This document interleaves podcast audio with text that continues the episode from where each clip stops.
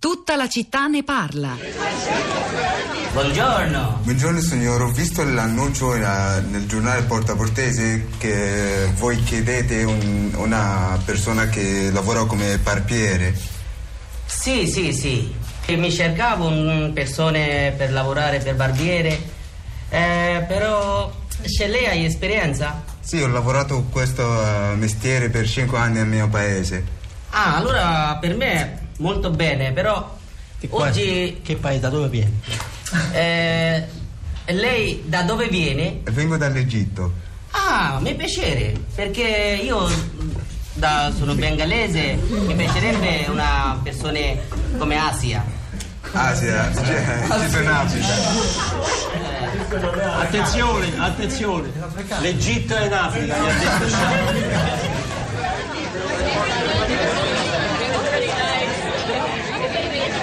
Scene di una lezione italiana per stranieri, uno dei primi passi verso l'integrazione e poi la conquista anche del permesso di soggiorno. Avrete riconosciuto anche la voce di Valerio Mastandrea nel film La mia classe di Daniele Gaglianone, presentato nel 2013 alla mostra del cinema di Venezia. In questa puntata di tutta la città ne parla, in cui abbiamo intrecciato piani diversi, oltre alle notizie che arrivano. Avete appena sentito anche il GR3 sugli ultimi aggiornamenti circa gli arresti di presunti terroristi su territorio italiano in diversi luoghi, anche eh, vicino a Latina, e però anche le riflessioni dei nostri ascoltatori, da un lato sull'integrazione come strumento fondamentale per il contrasto di questo pericolo e dall'altro anche sulla narrazione che noi ne facciamo, che spesso enfatizza, come diceva Laura da Torino a prima pagina, le notizie cattive su quelle buone. Rosa Polacco, i social network come stanno reagendo a noi e anche direi alle notizie? Ciao Pietro, buongiorno, buongiorno a tutti.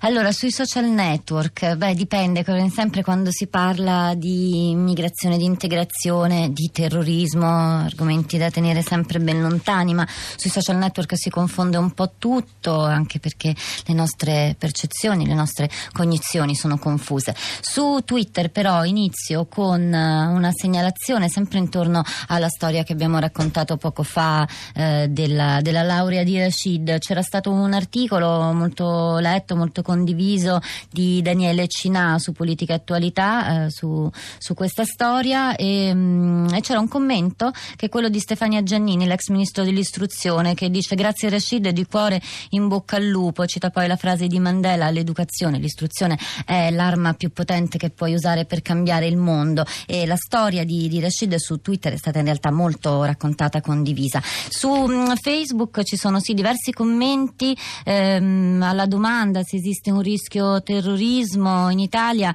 eh, Federico risponde esiste, vedi Luca Traini. E poi però volevo segnalarvi alcune delle storie, delle testimonianze, delle opinioni che si raccolgono intorno al gruppo eh, che abbiamo creato qualche tempo fa che si chiama Casa Nostra. C'è Flavia che ricorda quanto è successo qualche giorno fa, eh, scrive si chiamava Destinity, con il marito voleva raggiungere la Francia, è morta, era incinta, è stata respinta al confine di Bardonecchia, ricoverata all'ospedale ha dato alla luce un bambino, Israel, la gendarmeria francese li ha intercettati e riportati in Italia invece di accompagnarli al vicino ospedale di Briançon e sotto eh, questa notizia Marilda commenta come europea mi sento a disagio di fronte alla spietatezza esercitata contro questa umanità in cammino che molto spesso fuggendo da aguzzini ne trova anche peggiori da noi. Poi c'è un articolo molto bello, molto interessante, sempre su questo gruppo, condiviso da Gianluca Carmosino.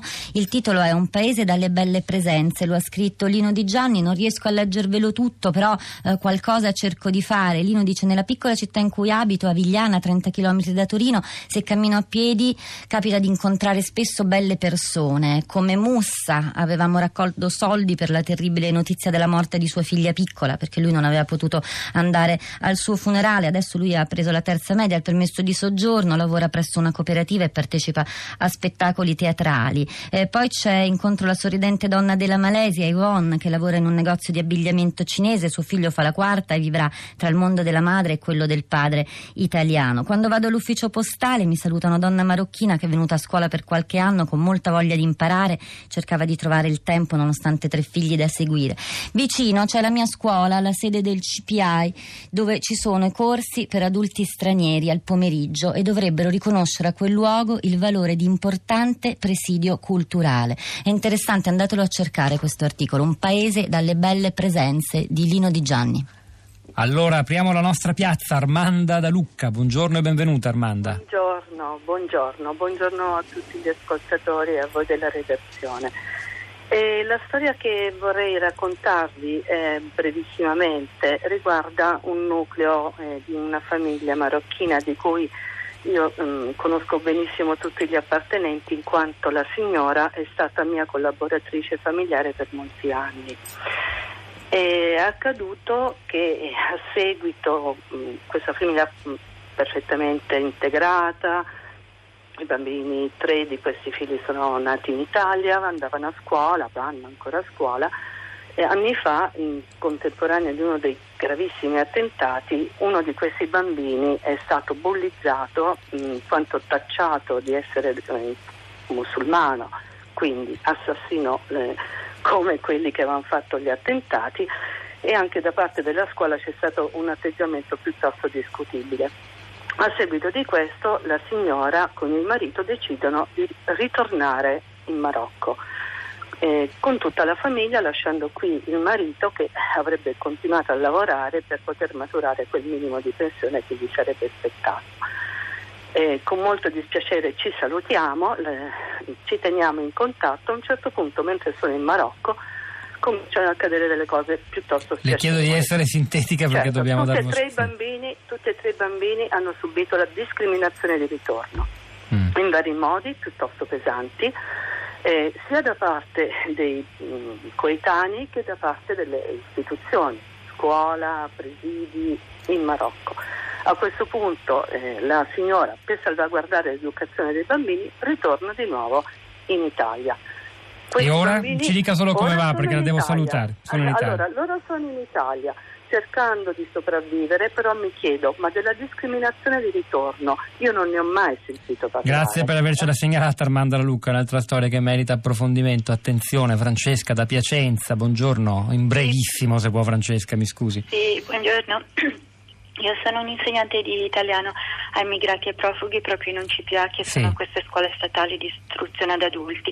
Volevo segnalare che in Italia questi ragazzi profughi vengono comunque alla fine trattati come analfabeti, non c'è riconoscimento dei titoli di studio che loro conseguono in paesi come Afghanistan, Pakistan. Cioè, io ho studenti che, sono- che hanno un diploma, che alcuni sono laureati, addirittura i ragazzi che arrivano minorenni in Italia avrebbero diritto all'istruzione fino a 21 anni, ma quando arrivano a 18 anni le strutture di accoglienza li mandano fuori e questi devono trovarsi casa lavoro altro che istruzione. Grazie, Se non vengono sì. riconosciuti i diritti, è una, Eh, certo. un'altra, naufraga la nostra civiltà. Grazie, Francesca da Piacenza, Buongiorno. Rosa, buongiorno. Allora, un tweet, quello di Carla, raccontate di più storie come quella di Rashid, ce ne sono tante, servono, servono davvero a conoscere una realtà che troppo spesso pensiamo non esista.